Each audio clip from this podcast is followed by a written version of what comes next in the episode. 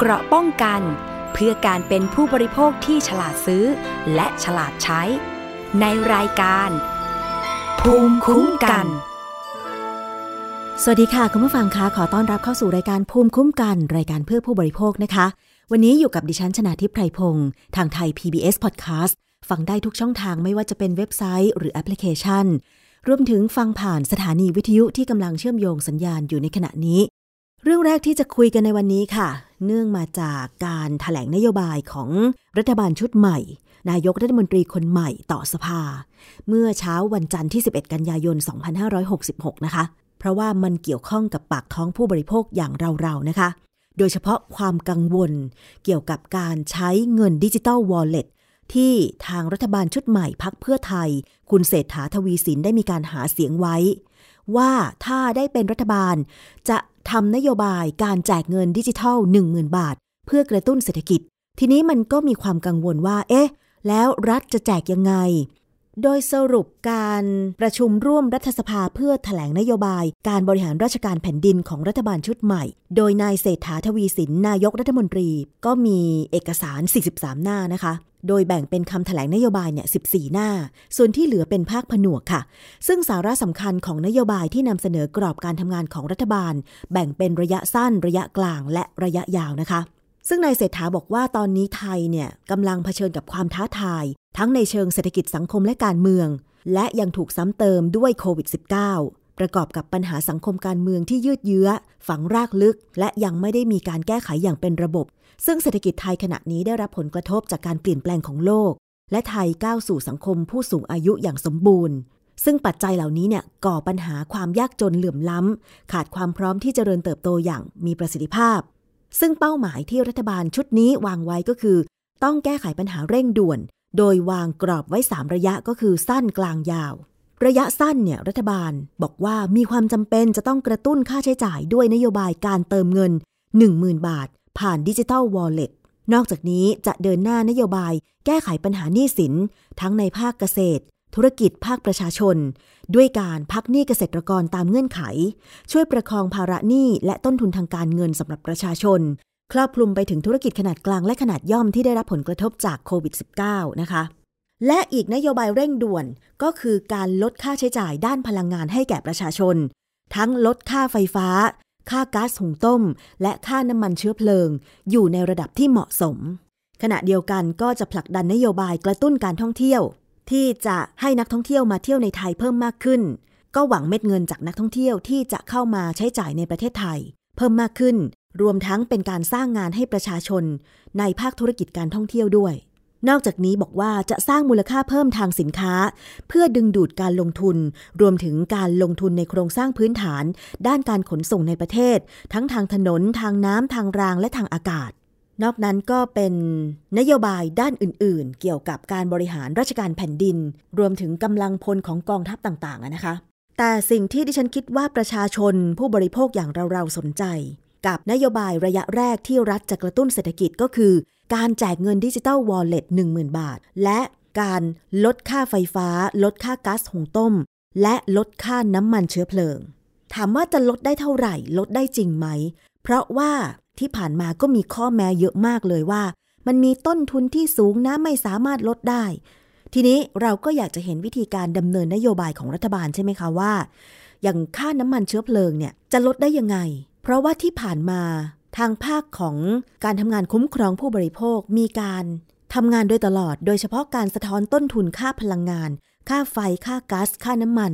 ว่าจริง ๆ แล้วเนี่ย ราคาขายปลีกในประเทศไทย มันไม่ควรจะถึงที่เป็นอยู่ในปัจจุบัน อย่างเช่น ค่าก๊าซหุงต้ม รวมถึงค่าน้ำมันเชื้อเพลิง ที่ทำไมไทยเนี่ยนะคะ ถึงขายน้ำมันลิตรละ 30 กว่าบาท 40 ทั้งๆทที่แหล่งพลังงาน ก็อยู่ในอ่าวไทย รวมถึงก๊าซต่างๆ ที่มีการอ้างบอกว่ามีต้นทุนสูงจากการขนส่ง แล้วก็ใช้ราคาอ้างอิงของประเทศสิงคโปร์ทั้งๆทที่หลายครั้งที่ดิฉันมีโอกาสได้ เห็นข้อมูลเหล่านั้นเนี่ยก็จะเห็นว่ามันก็อยู่ในไทยนี่นา ต้นทุนก็ไม่น่าจะสูง ไปอ้างอิงตลาดต่างประเทศทำไม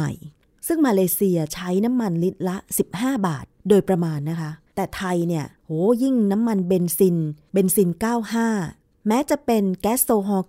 95 91 ก็ตาม ยังลิตรละตั้งเกือบ 40 บาท บางช่วงทะลุไปถึงเกือบ 50 บาทก็มี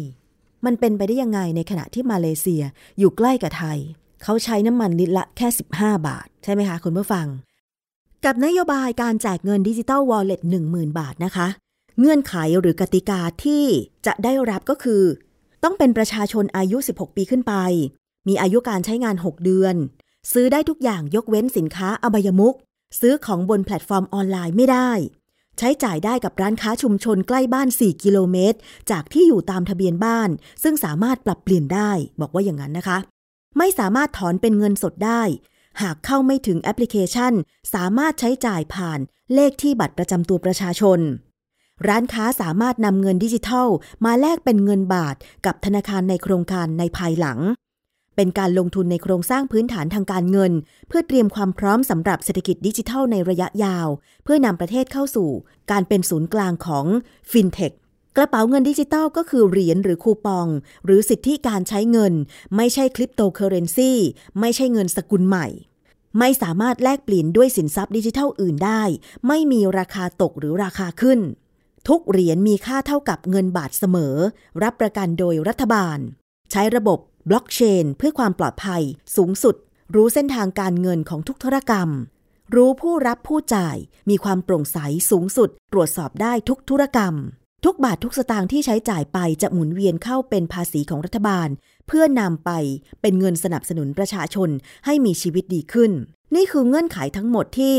ถูกเผยแพร่ออกมาก่อนหน้านี้กับนโยบายเงินดิจิทัลวอลเล็ต10,000 บาท ซึ่งมันเหมือนไม่มีอะไรนะ คือค่าเงินหนึ่งเหรียญดิจิตอลเท่ากับเงินบาทแหละ ไม่มีสูงไม่มีต่ำ ไม่สามารถนำไปเทรดขายเป็นคริปโตเคอเรนซีได้ แต่คุณเมื่อฟัง ตอนท้ายๆ สังเกตอะไรไหมว่าทุกบาททุกสตางค์ที่ใช้จ่าย จะหมุนเวียนเข้าเป็นภาษีรัฐบาล หมายความว่า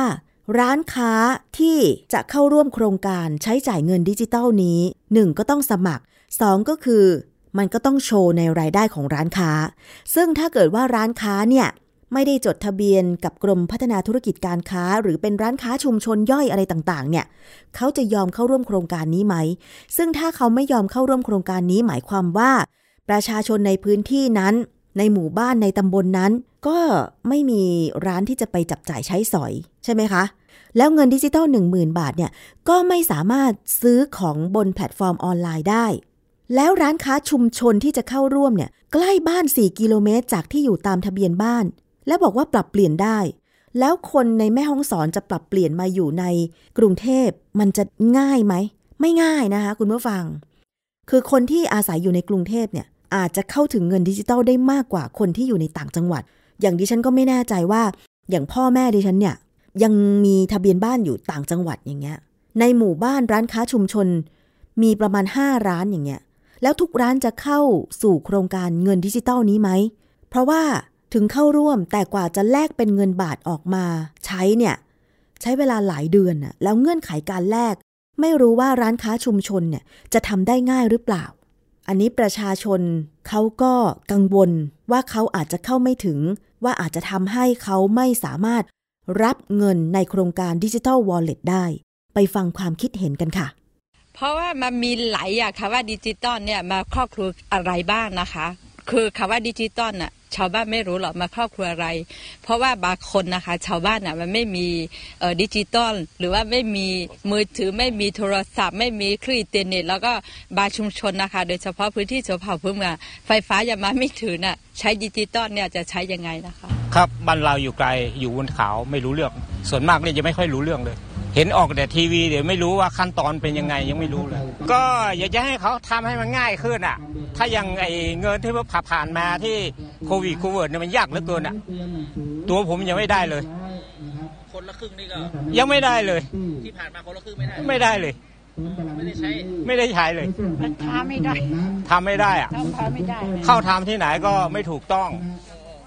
นั่นคือความคิดเห็นของประชาชนนะคะ กับโครงการแจกเงินดิจิทัลวอลเล็ตเพื่อกระตุ้นเศรษฐกิจ เขาก็อยากจะทำให้มันง่ายกว่านี้ เพราะว่าบางพื้นที่ไม่มีไฟฟ้า ไม่มีสัญญาณอินเทอร์เน็ต การลงทะเบียนเข้ารับเนี่ยก็ยากอยู่แล้วขนาดเงินชดเชยโควิด -19 เห็นไหมคะ ประชาชนบางพื้นที่ยังไม่ได้รับเลย มันยากมากนะคะ คุณผู้ฟัง อยากจะให้รัฐบาลชุดใหม่คอรมอเศรษฐาซึ่งเป็นนักธุรกิจใหญ่ระดับต้นๆของประเทศเนี่ยคิดหน่อย คิดว่า จะทำให้ประชาชน ประชาชนในต่างจังหวัดพื้นที่ห่างไกลเนี่ยสามารถได้รับเงินดิจิตอลวอลเล็ตใช้จ่ายง่าย ๆ ได้อย่างไร ถ้าจะกระตุ้นเศรษฐกิจจริงต้องกระตุ้นเศรษฐกิจรากหญ้าแบบนี้ ไม่ใช่ไปกระตุ้นเศรษฐกิจนายทุน ร้านค้าใหญ่ ๆ ที่เขาโอกาสดีอยู่แล้ว ฝากหน่อยนะคะ แล้วเราจะจับตามองกันต่อไป เรื่องของนโยบายการลดค่าครองชีพ ค่าไฟฟ้า ค่าก๊าซหุงต้ม และค่าน้ำมันเชื้อเพลิง จะลดได้ขนาดไหน รวมไปถึงรถไฟฟ้าในกรุงเทพมหานคร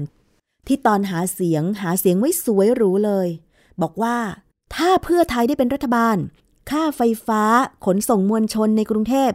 คุณจะได้จ่ายในราคา 20 บาทตลอดสายแน่นอน แต่พอได้เป็นรัฐบาลจริง ๆ ได้รัฐมนตรีว่าการกระทรวงคมนาคม คุณสุริยะจึงรุ่งเรืองกิจขึ้นมาจริงๆ ปรากฏว่าทำแหละ แต่ว่าจะทำภายในสองปี ซึ่งมันไม่เหมือนกับตอนหาเสียงไว้อะจะบอกว่านโยบายรถไฟฟ้า 20 บาทตลอดสายเป็นแค่การหาเสียงเหรอ พอได้เป็นรัฐบาลปุ๊บเนี่ย คุณจะไม่ทำตามเหรอ เป็นการโฆษณาชวนเชื่อนี่นา ในเรื่องนโยบาย ค่ารถไฟฟ้าขนส่งมวลชนในกรุงเทพที่เพื่อไทยหาเสียงไว้ว่า จากกรณีที่ นายสุริยะจึงรุ่งเรืองกิจ รัฐมนตรีว่าการกระทรวงคมนาคมออกมาถแถลง ว่านโยบายรถไฟฟ้า 20 บาทตลอดสาย อาจไม่ใช่นโยบายเร่งด่วน แต่เป็นนโยบายที่จะดำเนินการภายใน 2 ปี ซึ่งขัดแย้งกับข้อมูลจากนายเศรษฐาทวีสินนายกรัฐมนตรีนะคะ ที่ระบุว่า ราคารถไฟฟ้าเป็นนโยบายที่จะต้องทำทันที แต่จากการถแถลงนโยบายของรัฐบาลชุดใหม่เมื่อช่วงเช้าของวันที่ 11 กันยายน 2566 เนี่ย ยังไม่มีสรุปเรื่องนี้ออกมานะคะ ทางด้านของสภาองค์กรของผู้บริโภคได้มีการเสวนา ซึ่งได้เชิญนักวิชาการตัวแทนผู้บริโภค ออกมาแสดงความคิดเห็นนะคะ บอกว่ารถไฟฟ้า 20 บาทตลอดสายเนี่ยสามารถทำได้ทันที แล้วก็ยืนยันด้วยว่าผลการศึกษาต้นทุนการเดินรถไฟฟ้า ต้นทุนมีเพียง 10ถึง16 บาทต่อเที่ยวเท่านั้น ซึ่งเรื่องนี้นะคะ มีนักวิชาการ รองศาสตราจารย์ ดรชาลี เจริญลาบนพรัตน์ รองอธิการบดีฝ่ายวิชาการ มหาวิทยาลัยธรรมศาสตร์ ที่ได้ร่วมเสวนาในครั้งนี้ก็ยืนยันว่า รถไฟฟ้า 20 บาทตลอดสายเป็นความท้าทายที่ทำได้ โดยจะต้องทำทั้งสองแนวทางควบคู่กันไป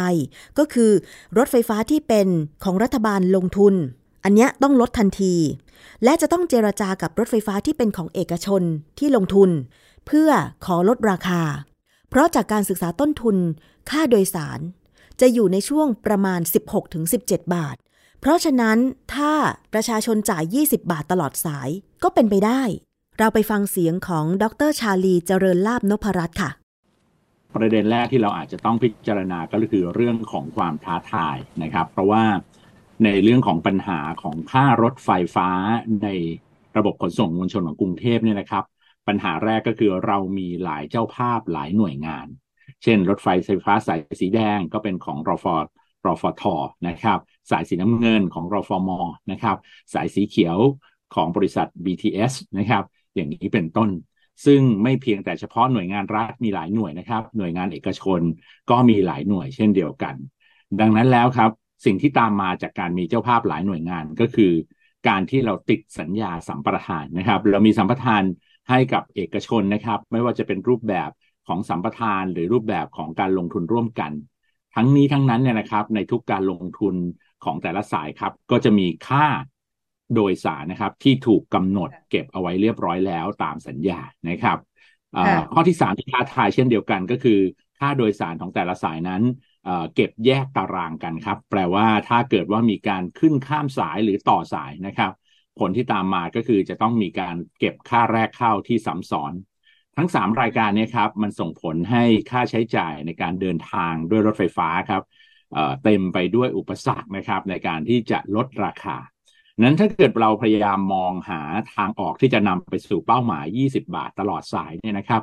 เราก็อาจจะพบได้สัก2-3แนวทางนะครับ ในแนวทางแรกครับสำหรับหน่วยงานที่เป็นหน่วยงานรัฐนะครับ ไม่ว่าจะเป็นรฟทรฟมนะครับ เนื่องจากเป็นหน่วยงานของรัฐเองเนี่ยสามารถที่จะมีการปรับ อัตราค่าโดยสารได้อยู่แล้วนะครับ เพราะว่ารัฐเป็นเจ้าของเอง เพียงแต่เอกชนรับจ้างในการเดินรถเท่านั้นนะครับ ดังนั้นแล้วเนี่ยการปรับค่าโดยสารส่วนนี้ไม่มีปัญหาเลยนะครับ อาจจะมีปัญหาตามมาในเรื่องของอค่าใช้จ่ายที่เกิดขึ้นนะครับ หรือว่าการขาดทุนที่จะอาจจะเกิดขึ้นได้ แต่ทั้งนี้ทั้งนั้นก็อาจจะต้องมีการศึกษาเพิ่มเติมครับ ว่าเมื่อลดค่าโดยสารแล้วจะทำให้จำนวนผู้โดยสารมากขึ้น จนกระทั่ง 20 บาทเนี่ย กลายเป็นจุดคุ้มทุนได้หรือไม่นะครับ หรือว่าอาจจะต้องมีการศึกษาเรื่องการหาประโยชน์ที่สถานีนะครับ ให้มากกว่านี้ครับ เช่นการการให้เช่าพื้นที่สถานีนะครับ การเชื่อมต่อสถานีกับศูนย์การค้าหรือบริษัทเอกชนต่างๆ ห้างร้านต่างๆนะครับ ก็จะเป็นผลประโยชน์ การโฆษณาในสถานีนะครับ อันนี้ก็จะช่วยลดค่าใช้จ่ายนะครับ ที่เกิดขึ้นทำให้ไม่เป็น ไม่ไม่ต้องติดขาดทุนของแต่ละสายที่ลดราคานะครับ นี่พูดในส่วนของรัฐ ส่วนที่สองครับรถไฟสายที่ไม่ใช่ของรัฐครับ ตัวอย่างเช่น BTS สายสีเขียวนะครับ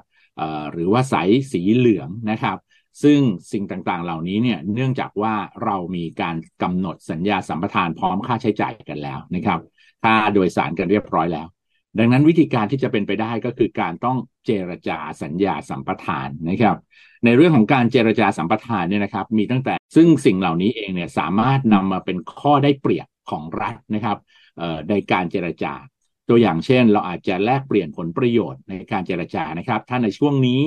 ลดราคาได้เหลือ 20 บาทสูงสุดตลอดสายเนี่ยเหลือ 20 บาทตลอดสายเนี่ย ก็จะมีการต่ออายุสัมปทานให้นานยิ่งขึ้นนะครับ การผูกพันเรื่องต่างๆ เหล่านี้เอาไว้ในสัญญาสัมปทานหน้านะครับ หรือเจรจาสัมปทาน เพื่อต่อสัมประชาชนก็จะต้องแบกรับภาระหนี้ที่เกิดขึ้นจากการชดเชยเหล่านั้นนะครับ แล้วก็อาจจะต้องเป็นภาระกับภาษีของประเทศเราค่าใช้จ่ายงบประมาณของประเทศเราไปอีกระยะยาวนะครับ เพราะฉะนั้นทางที่ดีเนี่ยอยากจะเห็นในเรื่องของการที่ใช้การแก้ปัญหาตั้งแต่ต้นเหตุครับ เจรจาแลก ค่าแรกเข้านะครับ โดยเฉพาะยิ่งระหว่างรัฐกับรัฐ อันนี้ยิ่งต้องทำเป็นอันดับแรกเลยนะครับ ถ้าจากสายของรัฐสีไหนนะครับ ไปสายของรัฐนะครับ เหมือนกันเนี่ยสามารถที่จะลดค่าแรกเข้าได้เลยนะครับ เพราะรัฐเป็นเจ้าของทั้งคู่ ในส่วนของเอกชนครับ ก็ต้องพยายามที่จะมีการแลกเปลี่ยนผลประโยชน์แล้วก็เจรจาสิ่งเหล่านี้ครับถ้าไม่เช่นนั้นแล้วเรื่องนี้ก็คงจะเป็นเรื่องท้าทายและทำไม่ได้ต่อไปเน้นในเรื่องของการเจรจาด้วย และรัฐก็ต้องทำเป็นตัวอย่างด้วยนะครับ เพื่อกดดัน ในสิ่งเหล่านี้ครับว่ามันมีทางเป็นไปได้ เพราะแท้จริงแล้วเราเคยศึกษานะครับว่าต้นทุนการเดินรถ ไม่ว่าจะเป็นสายใดนะครับ สายสีเขียวด้วยนะครับ ก็อยู่ในช่วงประมาณ 16 13ถึง17 บาทเท่านั้นเองนะครับเพราะฉะนั้นแล้ว 20 บาทตลอดสายเนี่ยพูดโดยรวมโดยไม่ได้คิดถึงผลประโยชน์ที่เกิดขึ้นที่สถานีเนี่ยก็ต้องถือว่ามีความเป็นไปได้นะครับ ถ้าเราจำได้ก็มีการเจรจากับ BTS นะครับ เพื่อแลกเปลี่ยนผลประโยชน์ในการต่อสัมปทานนะครับ ไปอีก จำไม่ได้แล้วว่า 30 หรือ 40 ปีนะครับ ซึ่งในช่วงนั้นเองนะครับ ก็มีการกำหนดค่าโดยสารครับ แต่ปรากฏว่าค่าโดยสารสูงสุดออกมาที่ 59 บาทหรือ 65 บาท ผู้คนก็ไม่สามารถที่จะยอมรับได้นะครับ เพราะฉะนั้นการเจรจาจะต้องเฉียบขาดกว่านั้นครับ เอาตัวเลขต้นทุนนะครับ เอาในส่วนของค่าโครงสร้างพื้นฐานที่ได้ชำระแล้วนะครับ เอาหนี้ที่ยังติด BTS อยู่นะครับ ขึ้นมาแก้ไข ในส่วนเหล่านี้ครับ ถ้าดำเนินการแก้ไขปัญหาได้ครบถ้วน รอบด้านนะครับ แน่นอนว่าเอกชนก็อยากจะทำธุรกิจต่อไปนะครับ แล้วก็อยากจะเห็นคนขึ้นรถไฟฟ้าเยอะๆนะครับ เพื่อให้ไม่ต้องขาดทุนนะครับ แล้วก็สามารถดำเนินการตามนโยบายรัฐที่ 20 บาทตลอดสายได้รักษาประโยชน์ของประชาชนนะครับ เรื่องนี้เป็นเรื่องที่เรามี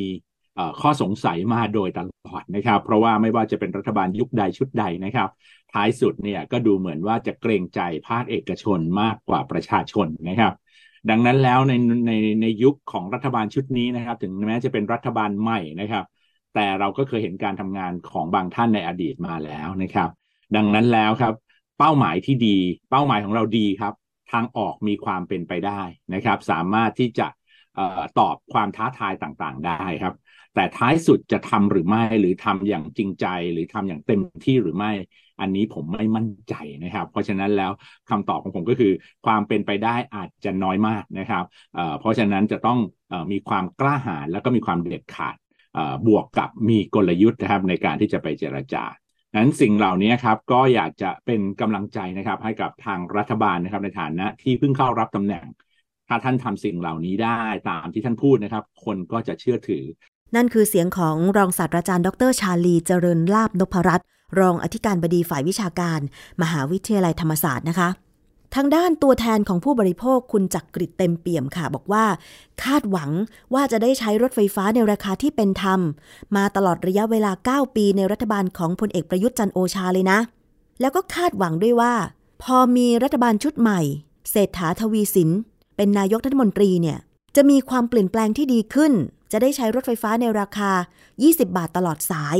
มีข้อเสนอเพิ่มเติม เรื่องการใช้บัตรใบเดียวใช้รถไฟฟ้าได้ทุกสายด้วยนะคะ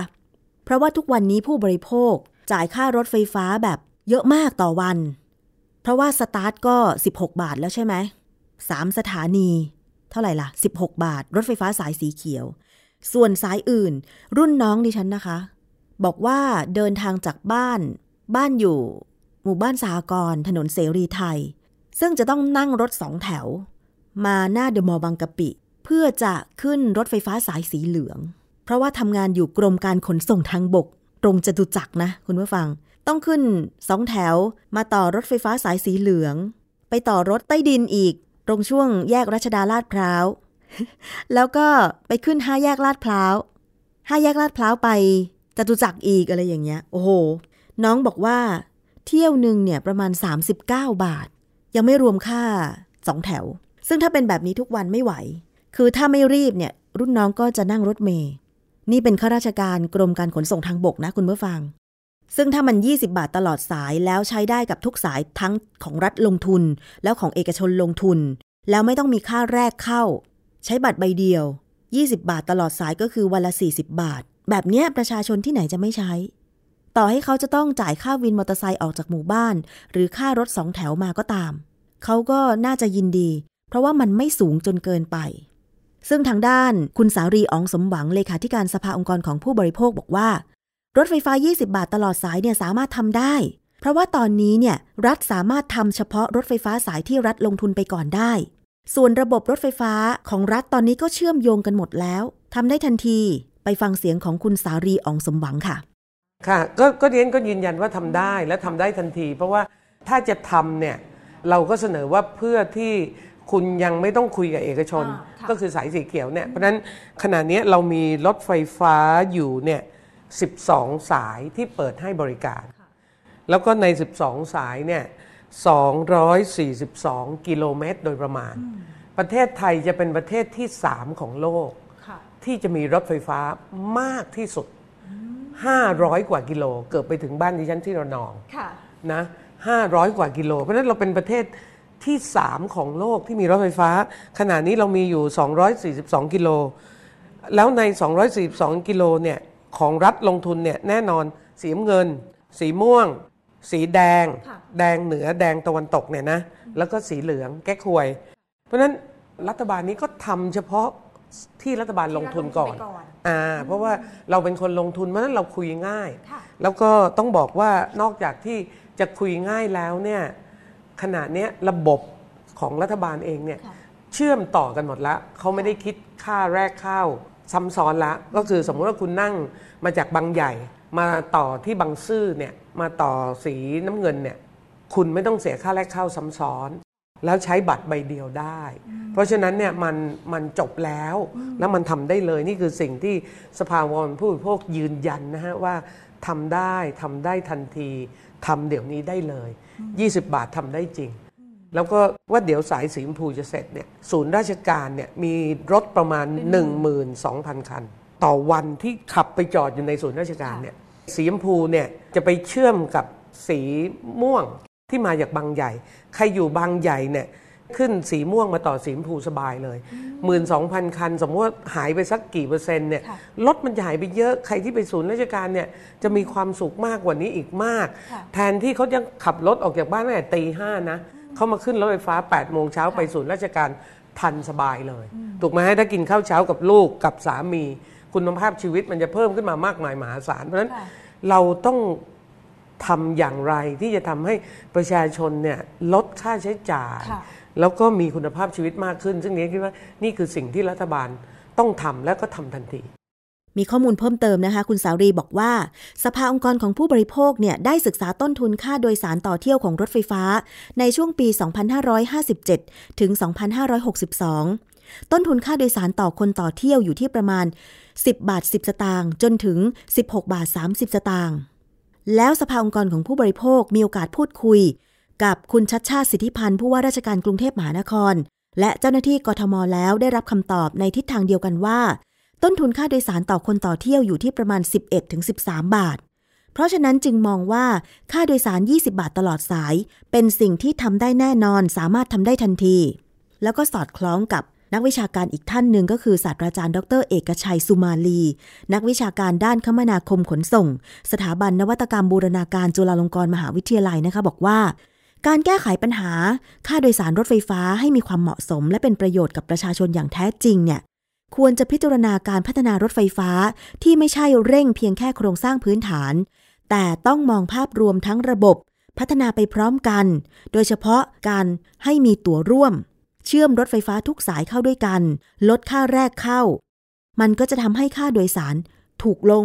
ลดลง ประชาชนเข้าถึงได้ ใช้งานได้ อันนี้จะเห็นได้ว่า นักวิชาการตัวแทนผู้บริโภค หรือองค์กรด้านการคุ้มครองผู้บริโภคเห็นพ้องต้องกันว่า ศึกษามาแล้ว ค่ารถไฟฟ้า 20 บาทตลอดสายสามารถทำได้ ถ้าคิดจะทำถูกไหมฮะคุณผู้ฟังอะอันนี้เราก็ต้องมารอดูว่าที่หาเสียงไว้ของพรรคเพื่อไทยเนี่ยจะสามารถบังคับให้ทำได้ไหม หรือจะสามารถเจราจาต่อรองให้รถไฟฟ้าที่เอกชนลงทุนเนี่ยมาร่วมมือกับภาครัฐ เพื่อ ประโยชน์ของประชาชนได้ไหม แล้วมันจะเป็นคะแนนของพรรคเพื่อไทยในอนาคต ว่าถ้าจะต้องเลือกตั้งใหม่เนี่ยก้าวไกลจะแลนสไลด์ และพรรคอื่นจะสูญพันธุ์ไปหมดหรือเปล่านะคะคุณผู้ฟัง นี่คือช่วงแรกของรายการภูมิคุ้มกันรายการเพื่อผู้บริโภคค่ะ ช่วงต่อไปเราไปติดตามคิดก่อนเชื่อ ดิฉันคุยกับดรแก้วกังสดานนภัยนักพิษวิทยาและนักวิจัยนำเรื่องประเด็นใกล้ตัวสินค้าและอาหารต่างๆ มาพูดคุย ด้วยหลักการทางวิทยาศาสตร์ และอธิบายด้วยงานวิจัย เพื่อให้มีความเข้าใจที่ถูกต้องเกี่ยวกับสินค้า หรืออาหารชนิดนั้นๆ ว่าเป็นอย่างไร ไปติดตามกันค่ะ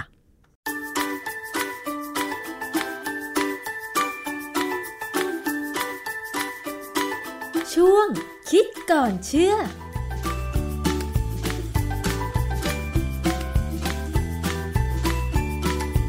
พบกันในช่วงคิดก่อนเชื่อกับดรแก้วกังสดานนภัยนักพิษวิทยากับดิฉันชนาทิพไพรพงศ์นะคะ วันนี้เราจะมาพูดถึงครีมนวดผมค่ะ ซึ่งเป็นสิ่งที่เชื่อแน่ว่าทุกคน หรือเกือบทุกคนได้ใช้นะคะ โดยเฉพาะคุณผู้หญิงที่มีผมยาวๆ ครีมนวดผมเนี่ยจุดประสงค์ที่เราใช้ก็คือทำให้ผมนุ่มลื่น ป้องกันผมแห้ง ป้องกันผมพันกัน เพราะว่าเวลาผมแห้งผมพันกันเนี่ยหวีก็จะยาก มันทำให้เส้นผมขาดใช่ไหมคะ คุณผู้หญิงที่ผมยาวจะรู้ดี การใช้ผลิตภัณฑ์ดูแลเส้นผมก็คือครีมนวดผมเนี่ย ก็เพื่อป้องกันผลกระทบจากสารเคมีทั้งจากสิ่งแวดล้อม แล้วก็น้ำยาสระผมนั่นเองใช่ไหมคะ แต่ว่าถ้าใช้ครีมนวดผมแล้ว แล้วล้างออกไม่หมดเนี่ยมันจะส่งผลกระทบอะไรถึงหนังศีรษะของเรา หรือเส้นผมของเราหรือไม่ เคยทราบไหมคะว่า ครีมนวดผมเนี่ยเขาทำมาจากอะไร วันนี้เราจะไปดูงานวิจัยเรื่องของครีมนวดผมกันนะคะ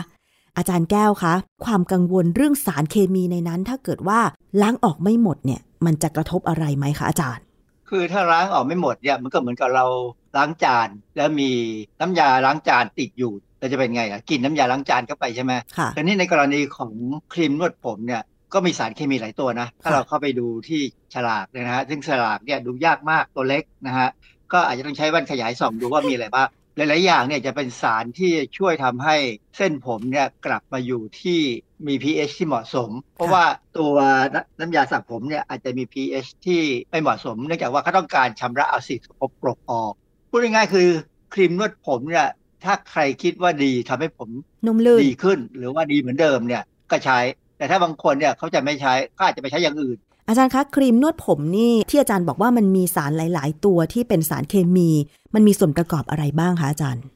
แน่ๆก็คือมีน้ำเพราะว่าก็เป็นตัวทำละลาย แล้วเขาก็จะมีพวกน้ำมันต่างๆ เช่นน้ำมันมะพร้าวบ้างหรือน้ำมันอะไรที่เขาคิดว่าใส่เข้าไปแล้วเนี่ยผู้บริโภคจะตื่นเต้นดี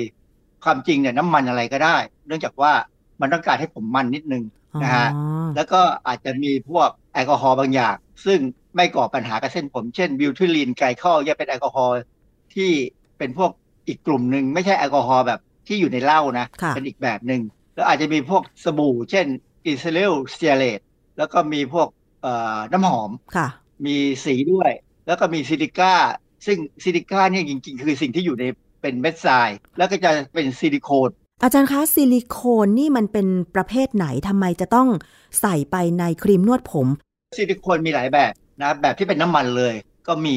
แบบคล้ายๆยางก็มี อันนี้พวกพวกที่คล้ายๆยางเนี่ย เรามักจะทำเป็นวัสดุอุดกันรั่วใช่บางอย่างก็ไปผสมทำกาว หรือสารหล่อลื่นไปทำอุปกรณ์ทำอาหาร นึกออกไหมฮะไอ้พวกตะหลิวทัพพีอะอ่าที่เป็นซิลิโคนก็มีค่ะเพราะฉะนั้นซิลิโคนเนี่ยเป็นชื่อกว้าง แต่ว่าซิลิโคนที่เข้ามาใช้ในครีมนวดผมหรือในเครื่องสำอางเนี่ย จะเป็น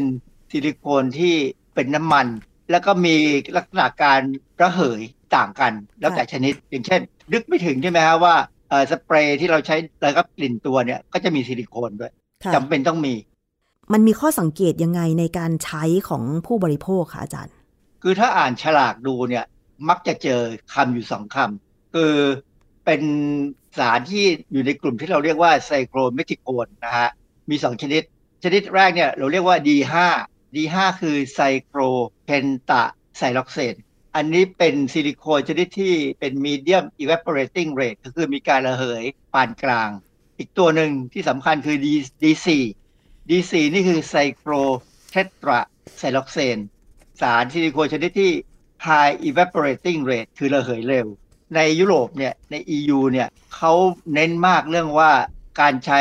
สารพวกซิลิโคนเนี่ยถ้าไม่ใช้ได้เลยยิ่งดีค่ะแต่ถ้าจำเป็นต้องใช้ เพราะสินค้าเนี่ยเขาเตรียมสูตรมาเนี่ย กว่าจะค้นได้เนี่ยมันก็นาน ถ้าจะใช้เนี่ยขอให้ใช้ D5 ซึ่งมี D4 ปนเปื้อนน้อยที่สุด คือบางครั้งเนี่ยในการผลิตเนี่ยมันเกิดสองอย่างผสมกัน อาจารย์แล้วทำไมจำเป็นจะต้องใช้สารเคมีซิลิโคน D4 กับ D5 ด้วยคะซิลิโคนพวกเนี้ยทำให้ผมเรียบนิ่มอืมแล้วก็ไม่พันกัน คือมันมีความสามารถในการที่จะจะทำให้ผมเป็นเงาอะอ๋อนะฮะคือจุดประสงค์ของการขายสินค้าเนี่ยก็คือโฆษณาเขาจะโฆษณาเลยผมนุ่มสลวยเงา แล้วก็ จับเนี่ยก็จะไม่พันกันอ๋อคือผมสังเกตใช่เวลาผมสระผมเนี่ยผมไม่ได้ใช้ครีมนวดอะนะค่ะผมของผมเนี่ยบางทีมันมาพันกันเอง ใช่แล้วมันก็มันจะเอาสัมืกอสาลูบออกมันจะแห้งๆอาจารย์ คือผมจะพยายามไม่ใช้น้ำยายานวดผมเนี่ยเพราะว่ามันเกาะบนพื้นเนี่ยทำให้พื้นเนี่ยต้องเอาแปรงขัด พออาจารย์พูดอย่างนี้คือนึกถึงโฆษณาเกี่ยวกับแชมพูและครีมนวดผมเลยตอนเนี้ยตามสื่อต่างๆ มักจะเอาดาราที่ผมยาวๆ มาโฆษณาแล้วก็บอกว่าพอใช้ยี่ห้อนี้แล้วเนี่ย ผมนุ่มสลวยไม่พันกันจัดทรงง่าย ผมเรียบลื่น แม้ไม่ทำการดรายผมมากนัก อันนี้คือซิลิโคนที่เขาผสมไปใช่ไหมคะอาจารย์ส่วนใหญ่เขาต้องผสมแหละนะอือฮึอย่างยี่ห้อที่ผมถืออยู่ในมือตอนเนี้ยเขาผสม D4 D4 คือสารที่ EU เนี่ยพยายามบอกว่าอย่าใช้ค่ะแต่บ้านเราใช้เฉยเลย ประเด็นคือว่า เจ้า D4 เนี่ย มันเป็นสารที่มีบทความตีพิมพ์ในวารสาร Toxicological Science ปี 2001 นะ ชื่อบทความเนี่ยเป็นการบอกว่าเจ้า D4 เนี่ย มันมีฤทธิ์ที่เราเรียกว่า estrogenic และ anti estrogenic คำว่า estrogen หรือ estrogenic เนี่ยหมายถึงฮอร์โมนค่ะที่อยู่ในร่างกายของเราคือการที่มีสารที่มีฤทธิ์แบบเนี้ย จริงๆ แล้วในทางพิพิธยาเนี่ยเราถือว่าเป็นสารที่ค่อนข้างอันตรายนะ จัดอยู่ในกลุ่มที่เราเรียกว่าฮอร์โมน disruptor เหตุผลก็คือว่ามันอาจจะไปวุ่นวายเกี่ยวกับฮอร์โมนของเรา ถ้ามันเข้าไปในร่างกายเราอ๋อทีนี้ในงานวิจัยที่เขาตีพิมพ์เนี่ยเขาใช้สัตว์ทดลอง แล้วเขาพบว่าสาร D4 เนี่ย มันทำให้น้ำหนักมดลูกของสัตว์ทดลอง เปลี่ยนแปลงไปค่ะนะแล้วก็มีการเปลี่ยนแปลงที่แย่ลง ของเซลล์เยื่อบุผิวมดลูกค่ะคือโดยสรุปแล้วเนี่ยข้อมูลพวกเนี้ยทาง EU หรือว่าสหภาพยุโรปเนี่ยเขาทำการประเมินว่ามันเป็นข้อมูลด้านความปลอดภัยซึ่งเป็นปัญหาค่ะแล้วที่สำคัญสารพวกซิลิโคนเนี่ยมีความเป็นพิษต่อสิ่งแวดล้อมด้วย มันตกค้างในสิ่งแวดล้อมนาน แล้วเข้าไปอยู่ในสัตว์ ไปอยู่ในพืช ใน EU เนี่ยเขาพยายามพูดอย่างนี้ว่า ถ้าจะใช้ D5 ก็ขอให้เป็น D5 ที่มี D4 ปนเปื้อนน้อยที่สุด เขากำหนดปริมาณไหมคะว่า ควรจะใช้ซิลิโคน D5 หรือ D4 เท่าไหร่คะอาจารย์ ในเครื่องสำอางเนี่ยมักจะไม่มีการที่จะไปควบคุมการใช้เพราะมันเป็นสูตรเฉพาะของแต่ละยี่ห้อค่ะต้องเข้าใจนิดนึงเครื่องสำอางเนี่ยหน่วยงานใดที่ควบคุมเรื่องเนี้ยไม่ว่าจะประเทศไหนอะนะจะควบคุมน้อยกว่าอาหารมากค่ะ ถ้าเป็นในอาหารเนี่ยต้องกำหนดเลยว่ากี่เปอร์เซ็นต์กี่เปอร์เซ็นต์แต่ว่าถ้าเป็นเครื่องสำอางเนี่ยเขามักจะ ใช้คำว่า GMP อะคือใช้ตามความเหมาะสมของอืมแต่ละยี่ห้อค่ะนะแต่ว่าอย่างกรณีของซิลิโคนเนี่ยเขาบอกเลยว่าใช้ดี5เนี่ยควรจะมีดีสี่ปนเปื้อนน้อยที่สุดไม่ถึงจุดหนึ่งเปอร์เซ็นต์อย่างเงี้ยสมมติเป็นอย่างเงี้ยนะค่ะเพราะฉะนั้นสินค้าบางชิ้นเนี่ยที่ขายในบ้านเราเนี่ยส่งไป EU ไม่ได้นะ เพราะว่า EU เนี่ยจะไม่ยอมให้ใช้ดีสี่ตัวเดียวเป็นหลัก ถ้าเราล้างครีมนวดผมออกไม่หมดนี่ มันจะซึมเข้าสู่ร่างกายของมนุษย์ไหมคะอาจารย์ โดยหลักการเนี่ยหนังศีรษะเราเนี่ยไม่ได้เป็นไม่ได้เป็นกำแพงกั้นที่สมบูรณ์ค่ะซึมได้ ประเด็นหนึ่งที่มูลนิธิเพื่อผู้บริโภคเนี่ยเขาเคยตรวจพบที่เขาเก็บตัวอย่างมา 12 ตัวอย่างมาตรวจเนี่ยเจอซิลิโคนทั้งหมด ซึ่งอันนี้ไม่น่าประหลาดใจ เพราะว่าก็ซิลิโคนมันทำให้ผมเรียบอะค่ะก็ต้องใช้ใช่ไหมใช่ อันนี้สิ่งหนึ่งที่มูลนิธิเขาแนะนำและผมก็ไปดูคนอื่นเขาแนะนำกัน ก็คือว่าเวลาสระผมเนี่ยถ้าผมยาวนะ ตอนใช้แชมพูเนี่ย คุณก็ใช้ได้ถึงหนังหัวแหละ เพราะว่าบางครั้งเนี่ยมันมีเหงื่อมีอะไรตกอยู่ใช่ไหมใช่ แต่ตอนที่ใช้ครีมนวดน้ำยาพวกครีมนวดเนี่ย พยายามใช้แค่ประมาณครึ่งของเส้นผม คืออย่าให้ไปถึงหนังหนังศีรหัวษะ เพราะว่าไม่งั้นเนี่ยเผื่อมันไปตกค้างอยู่ล้างไม่ออกเพราะว่าจริง ๆ มันล้างยากนะ ผมสังเกตบนพื้นเนี่ยมันจะที่ลื่นๆปัญญากับลูกผมใช้เนี่ย บางครั้งมันมีเป็นคราบติดอยู่ต้องใช้แปรงเป็นแปรงที่สำหรับกัดท้องน้ำเนี่ยขัดมัน แต่ว่ามันเลิกใช้ไม่ได้อาจารย์ครีมนวดผมไม่งั้นผมมันจะสักๆแล้วพันกันอะหวีไม่ออกอะคือถ้ายังอยากไว้ผมยาวไม่ไปตัดทรงเกลียนสามข้างอะนะขาวสามข้างอะนะ ก็ใช้ไปเถอะ แต่ว่าใช้ให้ดีหน่อยคือ พยายามอย่าลูบให้ถึงหนังศีรษะค่ะแล้วที่สำคัญต้องล้างออกให้หมดให้ได้ คือมันจะมีบางส่วนอะที่เคลือบอยู่ ผมมันก็จะได้ดูสวยหน่อย แต่ว่าถ้าเป็นไปได้เนี่ย ไม่ใช้นะ เราใช้น้ำมันมะพร้าวใช้ พวกน้ำมันธรรมชาติต่างๆอะคนโบราณใช้มะกรูดใช่ไหมค่ะใช้ผิวมะกรูดใช้เปลือกมะกรูดเนี่ย หรือว่าเอามาตำเนี่ยก็ใช้ได้ มันก็เป็นสิ่งที่ผมว่ามะกรูดมันหอมดีอะค่ะนะในอัญชันใช้บางคนใช้ไข่ไก่ก็มีเขามีสูตรครีมนวดแบบไข่ไก่ที่ทำเอง แต่ว่าหลายคนก็อาจจะคิดว่า เอ๊ะ มาทำครีมนวดใช้เอง กว่าจะฝานมากรูดกว่าจะเอาไข่ไก่มาตอกอะไรอย่างเงี้ย นานไป มันมีวันว่างๆอะนะฮะ เข้าไปดูในเว็บไซต์ของคณะเภสัชศาสตร์มหาวิทยาลัยต่างๆ เขามักจะมีข้อมูลพวกนี้ให้ดู การทำเครื่องสำอางที่ทำจากผลิตภัณฑ์ธรรมชาติ โดยเฉพาะเรื่องครีมนวด ผมแน่ใจว่ามี กฎระเบียบของ EU สหภาพยุโรปกับในประเทศไทยในเรื่องของการกำหนดส่วนผสมต่างๆ ของครีมนวดผมเนี่ยมันต่างกันยังไงคะ อย่างที่อาจารย์บอกว่า EU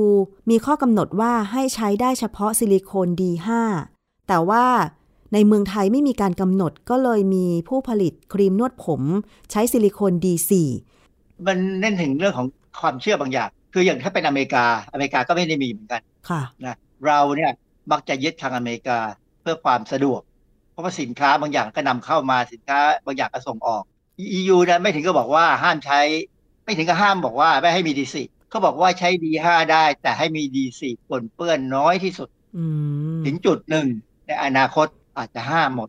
คือเรื่องแบบนี้ที่เกิดขึ้นมาเนี่ย บางทีเราไปดูในในอินเทอร์เน็ตเนี่ย บริษัทที่เขาผลิตเนี่ยเขาก็พูดเป็นเชิงว่าไม่รู้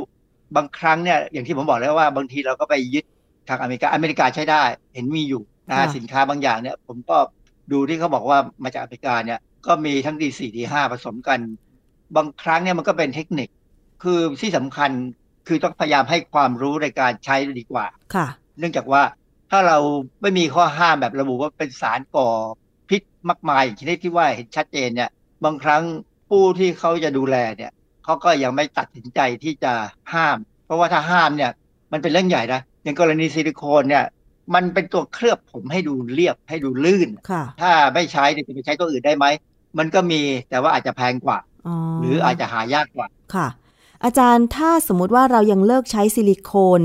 ทั้ง2ชนิด D4 และ D5 ไม่ได้ในการทำครีมนวดผม อาจารย์จะมีคำแนะนำสำหรับผู้บริโภคเวลาไปเลือกซื้อครีมนวดผมยังไงบ้าง เวลาดูฉลากต้องสังเกตคำว่าอะไรคะอาจารย์ ตัวที่อยู่ในบนในมือผมเนี่ยตอนนี้ที่ผมดูอยู่เนี่ยเขาเขียนเลยว่ามี cyclotetrasiloxane หมายถึงคือ D4 อ่าหมายถึง D4เขาเขียนอย่างเงี้ยเขาเขากล้าเขียนเพราะก็ถือว่าบ้านเราไม่ได้ห้าม แต่ถ้าเราไปเลือกซื้อเจอคำนี้ cyclotetrasiloxane ถ้าเราเลือกได้เราก็ไม่ควรจะเลือก แต่ว่าถ้าเราไปเจออีกยี่ห้อหนึ่งเขาจะระบุว่าอะไรคะ ถ้ามันมี D5 ค่ะอาจารย์ ถ้าเป็น D5ก็คือ cyclopentasiloxane สองคำเนี่ยต่างกันที่คำว่า penta กับ tetra tetra แปลว่าสี่ penta แปลว่าห้าค่ะสองคำเนี่ยเขาใช้ระบุว่ามีจำนวนคาร์บอนอะตอมเท่าไหร่ ซึ่งก็ห่างกันหนึ่งหนึ่งตัวเองเพียงแต่ว่าสารเคมีเนี่ย โครงสร้างที่ต่างกันแค่นิดเดียวเนี่ย บางครั้งผลที่เกิดขึ้นมันต่างกันไปเลยค่ะ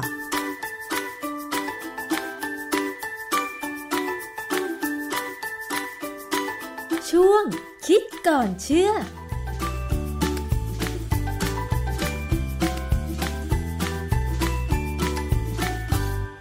นั่นคือช่วงคิดก่อนเชื่อ ติดตามรับฟังกันได้ในรายการภูมิคุ้มกัน และทางเว็บไซต์แอปพลิเคชันไทย PBS Podcast นะคะ มาถึงเรื่องเตือนภัยกันบ้างคุณผู้ฟังตอนนี้ เรื่องของการหลอกลวงทางออนไลน์เนี่ยมีเยอะมาก แล้วมีประชาชนที่ตกเป็นเหยื่อแก๊งมิจฉาชีพที่หลอกลวงต้มตุน เอาเงินจากบัญชีธนาคารออนไลน์ไปเนี่ยก็เยอะมาก จะเห็นได้จากสถิติการแจ้งความออนไลน์กับตำรวจไซเบอร์ วันนี้มีข้อมูลจากศูนย์ต่อต้านข่าวปลอมออกมาเตือนภัย อย่าหลงเชื่อข่าวปลอมค่ะคุณผู้ฟัง จากที่มีผู้โพสต์ให้ข้อมูลบอกว่า ผู้สูงอายุเตรียมรับเงินเบี้ยยังชีพเพิ่มรายละ 3,000 บาท เริ่ม 10 กันยายน 2566 ขอเตือนว่าอย่าหลงเชื่อข่าวนี้ ทางกรมกิจการผู้สูงอายุ กระทรวงการพัฒนาสังคมและความมั่นคงของมนุษย์ ได้ตรวจสอบข้อมูลและชี้แจงว่าทางกรมกิจการผู้สูงอายุ ไม่มีการเพิ่มเบี้ยยังชีพดังที่กล่าวอ้างแก่ผู้สูงอายุ ทั้งนี้นะคะ การจ่ายเบี้ยยังชีพยังดำเนินการตามระเบียบ กระทรวงมหาดไทยด้วยหลักเกณฑ์เดิม ณ วันที่ 11 กันยายน 2566 นี้ ทางกรมกิจการผู้สูงอายุบอกว่ายังไม่มีการเพิ่มเบี้ยยังชีพเป็น 3,000 บาทแต่อย่างใด อย่าได้หลงเชื่อข่าวนี้ ไม่ว่าจะถูกส่งเข้าไปยังโทรศัพท์มือถือแล้วให้กดลิงก์ใด ๆ ก็ตาม อย่ากดลิงก์เพราะว่ามันเป็นกลุ่มมิจฉาชีพ แก๊งคอร์เซนเตอร์ หลอกกดลิงก์หลอกเอาข้อมูลส่วนตัว หลอกโอนเงินจากธนาคารออนไลน์ของคุณไป หากประชาชนต้องการสอบถามข้อมูลเกี่ยวกับการจ่ายเบี้ยยังชีพผู้สูงอายุ ให้สอบถามไปที่กรมกิจการผู้สูงอายุ กระทรวงการพัฒนาสังคมและความมั่นคงของมนุษย์นะคะ ที่เบอร์โทรศัพท์ 02 642 4336 02 642 4336 หรือว่าที่เว็บไซต์ www.dop.go.th และถ้าผู้สูงอายุได้รับฟังข่าวใด ๆ ก็ตามว่า มีการแจกเงินเพิ่มเป็น 3,000 บาท อย่าหลงเชื่อ ให้สอบถามลูกหลาน คนรุ่นใหม่กันก่อนว่าขอให้เช็คข้อมูลจากเว็บไซต์ ให้สอบถามข้อมูลให้แน่ชัดนะคะ ตอนนี้ยังไม่มีการจ่ายเงินเพิ่มแต่อย่างใด เกราะป้องกัน เพื่อการเป็นผู้บริโภคที่ฉลาดซื้อ และฉลาดใช้ ในรายการ ภูมิคุ้มกัน มาถึงช่วงท้ายของรายการภูมิคุ้มกัน รายการเพื่อผู้บริโภควันนี้ค่ะ ก็มีเรื่องเกี่ยวกับอาหารการกินและนักท่องเที่ยวมาฝากกันนะคะ คือเวลาเราไปท่องเที่ยวประเทศไหนเนี่ยเราก็มักจะไปกินอาหารของประเทศนั้นๆ เพื่อจะได้รู้ว่ามันอร่อย หรือว่ามันเป็นแบบไหนใช่ไหมคะ นักท่องเที่ยวต่างชาติที่มาเที่ยวไทยเองก็เช่นเดียวกันค่ะ เขาก็มักจะสรรหาอาหารอร่อยๆของไทยนะคะ แต่ว่ามันเกิดเหตุการณ์ที่ว่าสองหนุ่มยูทูบเบอร์ชาวเกาหลีใต้ เดินทางมาเที่ยวไทยค่ะ ไปซื้อไก่ทอด 6 ชิ้น และข้าว2ห่อ ราคา 520 บาท ซึ่งยูทูบเบอร์ก็รู้อยู่แล้วว่า เวลาเขามาทำมาท่องเที่ยวเนี่ยก็คือมาทำคอนเทนต์มาทำเนื้อหา แล้วก็อัปโหลดขึ้นช่อง YouTube ของตัวเองใช่ไหมคะ พอเรื่องราวถูกเผยแพร่เนี่ยก็เลยถูกตั้งข้อสังเกตว่า เอ๊ะ ไก่ทอด 6 ชิ้นกับข้าว 2ห่อราคา 520 บาทเนี่ย ราคามันสูงเกินจริงไปหรือไม่ ซึ่งโดยปกติแล้วเวลาที่เราไปซื้อของหรือว่าซื้ออาหารในเวลาเร่งด่วน หรือมีลูกค้าเยอะๆเนี่ย บางครั้งก็อาจจะเจอปัญหาว่า ร้านค้าอาจจะคิดเงินผิดไปบ้าง หรือได้สินค้ามาผิดบ้าง แต่ว่าอันเนี้ย เมื่อลูกค้าเห็นว่าราคามันแพงเกินไป สูงเกินไปก็สามารถที่จะสอบถามกับร้านค้าได้ พูดคุยกันได้ ซึ่งเหตุการณ์ล่าสุดที่สองหนุ่มยูทูบเบอร์เกาหลี จากช่อง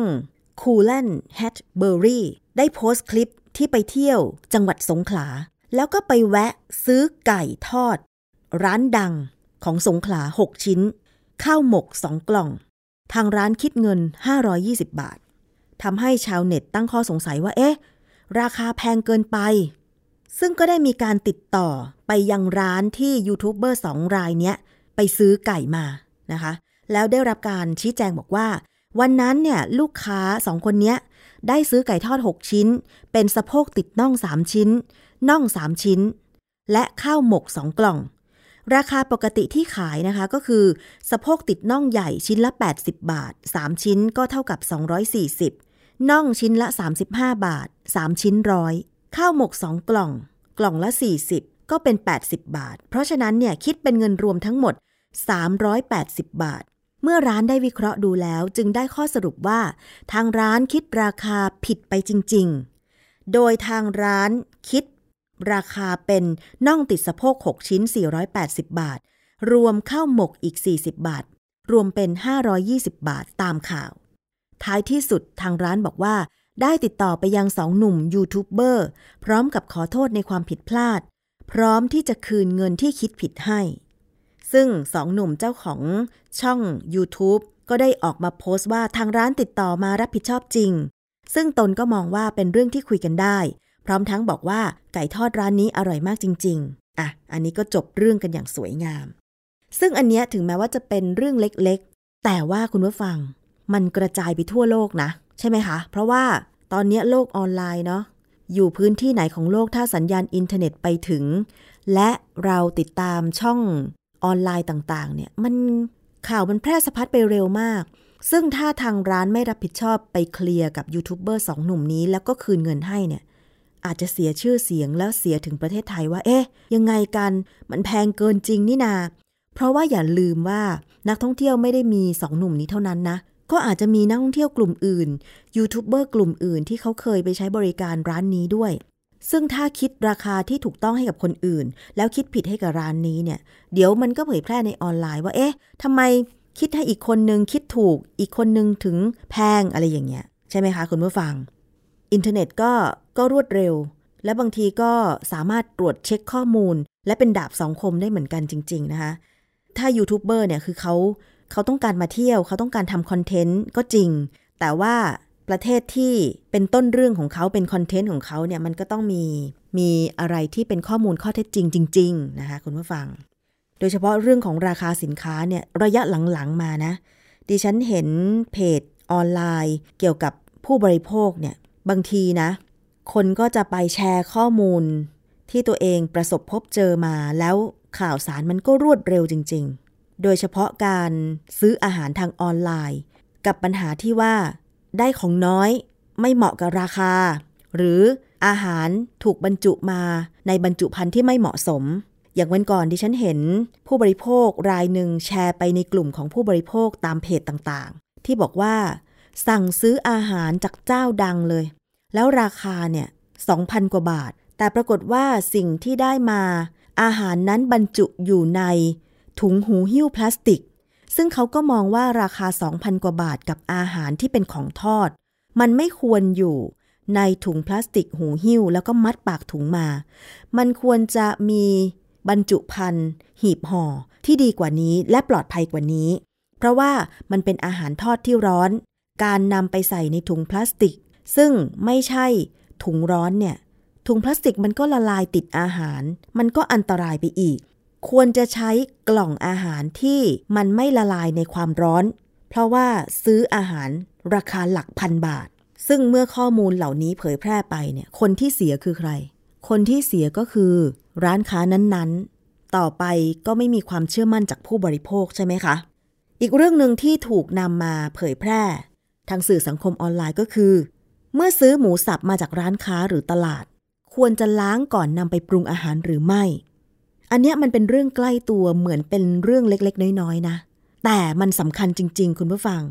ความคิดเห็นก็แบ่งออกเป็นสองฝ่าย ฝ่ายหนึ่งก็บอกว่า หมูสับเนี่ยมันสับมาแล้ว ไม่ต้องล้างหรอกเอามาปรุงอาหารได้เลย อีกฝั่งหนึ่งก็บอกว่า ก็ไม่รู้ว่าหมูสับนั้นเนี่ย มันผ่านเครื่องบดหรือผ่านเขียงสับมาสะอาดหรือเปล่า หรือคนจับคนขายเนี่ยใส่ถุงมือไหมก่อนจับหมูสับมาใส่ถุง แล้วก็ ชั่งน้ำหนักให้เรา บางคนก็บอกว่าต้องล้างนะ แต่ถ้าล้างแล้วเนี่ยรสชาติของหมูสับ มันก็จืดชืดละลายไป เมื่อเอามาปรุงอาหารมันก็ไม่อร่อย ข้อสรุปก็ยังไม่ชัดเจนว่าซื้อหมูสับมาควรจะล้างหรือไม่ล้างเออคุณผู้ฟังล่ะคะ หมูสับควรจะล้างหรือไม่ล้างสำหรับดิฉันนะ ปลอดภัยที่สุดคือ ซื้อหมูชิ้นมาแล้วก็ใส่เครื่องบดบดเอง เพราะว่าอะไร เพราะว่าก่อนจะบดดิฉันก็ล้างหมูชิ้นนั้นให้สะอาดก่อน แล้วก็เอาใส่เครื่องบด แค่เนี้ยก็ปลอดภัย แต่ถ้ามันเร่งด่วนที่จะต้องใช้หมูสับจริง ๆ ก็ต้องไปเลือกหมูสับที่มันอยู่ในในตู้ในหีบห่อของห้างสรรพสินค้าแล้ว เพื่อป้องกันว่ามันจะมีน้ำลาย เศษสิ่งหรือฝุ่นปลิวลงไปในหมูสับ ลองสังเกตนะคุณผู้ฟังตอนนี้เวลาเราไปห้างสรรพสินค้าใหญ่ ๆ มันก็จะมีแผนกเนื้อสดหมูสดใช่ไหมคะ ก็จะมีทั้งหมูชิ้น กระดูกหมู แล้วก็หมูสับสำเร็จรูป มันจะมีในกระบะอะบางทีเราไปถึงตอนบ่ายแก่ๆหรือเย็นๆน่ะหมูสับในกระบะแบบมันแห้งแล้วอะแล้วมันก็เป็นสี สีเข้ม มันไม่เป็นหมูเนื้อสีชมพู แล้วก็มีความมันวาวอะดิฉันก็ไม่แน่ใจว่า มันเป็นเพราะว่าเขาเปิดแอร์เย็นเกินไปหมู มันก็เลยแห้งหรือเปล่านะ ก็เลยคิดว่า เพื่อความปลอดภัยที่สุดเนาะยอมที่จะซื้อหมูชิ้นมาล้าง แล้วก็เสียเวลาในการบดเองดีกว่า และอีกอย่างหนึ่งหมูสับนะ คุณผู้ฟัง สังเกตไหมมันมีมันสีขาวๆผสมเยอะอะซึ่งถ้าใครไม่ชอบมันผสมเยอะเนี่ย ก็จะไม่ชอบไปเลย แล้วหมูสับมันมีความละเอียดต่างกันด้วยนะ หมูสับทุกวันนี้ก็คือหมูบดอะแหละบดรอบเดียวมันก็จะหยาบหยาบๆเป็นชิ้นหมูใหญ่ ๆ หน่อย ถ้าบดสองรอบมันก็ เป็นหมูบดที่ละเอียดหน่อย อันเนี้ยมันก็ต้องเลือกเนาะ อย่างบางคนไม่ได้ทำกับข้าวเอง ซื้อกับข้าวสำเร็จรูปกินหรือว่ากินตามร้านอาหารเนี่ยบางทีก็อาจจะไม่เห็นที่มาของวัตถุดิบ แต่ถ้าใครทำกับข้าวเองก็อาจจะพอสังเกตได้ ก็อยู่ที่การเลือกของผู้บริโภคนะคะ อันนี้เอามาเล่าให้ฟังเฉยๆ นี่คือทั้งหมดของรายการภูมิคุ้มกันรายการเพื่อผู้บริโภคสำหรับวันนี้ค่ะ ขอบคุณที่ติดตามรับฟัง ทั้งจากเว็บไซต์แอปพลิเคชัน รวมถึง YouTube แล้วก็ท่านที่ฟังจากสถานีวิทยุที่เชื่อมโยงสัญญาณ ดิฉันชนาธิป ไพรพงค์ต้องลาไปก่อน สวัสดีค่ะ ติดตามฟังรายการได้ที่เว็บไซต์ thaipbspodcast.com และ YouTube Thai PBS Podcast ฟังทางแอปพลิเคชัน Thai PBS Podcast Spotify Google Podcast Podbean SoundCloud และ Apple Podcast กดติดตามเป็นเพื่อนกัน ทั้ง Facebook Twitter Instagram และ YouTube ไทย PBS Podcast แค่ฟัง ความคิดก็ดังขึ้น